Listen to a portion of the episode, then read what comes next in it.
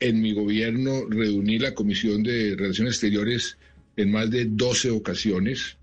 Eh, yo soy un convencido de que hay ciertas cosas eh, donde todos debemos estar unidos por el bien del país. Eh, cuando el empalme con el presidente Duque le ofrecí toda mi ayuda, cuando tuvo los problemas con las primeras manifestaciones le ofrecí mi ayuda, cuando la pandemia le ofrecí mi ayuda, cuando vinieron los los otros, eh, eh, las otras protestas después, eh, durante la pandemia, le ofrecí mi ayuda.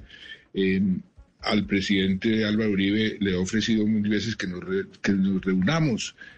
con Pastrana no tengo ningún problema en reunirme, con, con Samper me he reunido inclusive varias veces, lo mismo con, con Gaviria. De verdad que estoy totalmente de acuerdo.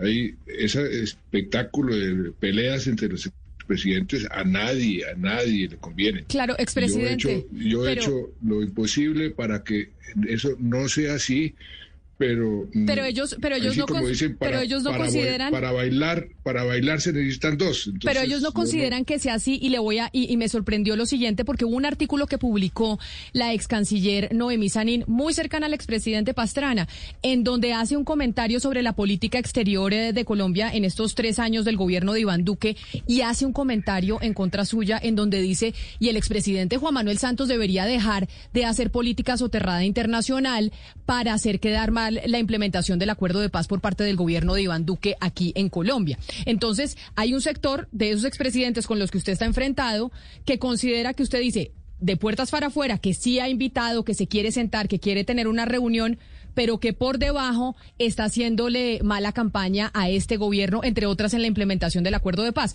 Lo dijo Noemí Sanín en un artículo que publicó en la revista Semana. No no tengo la, menor idea que dice Noemí Sarín y mucho menos lo que dice la revista Semana.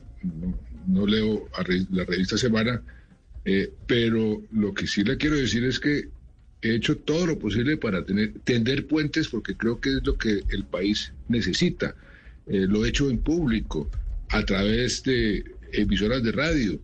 entonces yo no sé de dónde sacan esas eh, aseveraciones, la verdad no tengo ni idea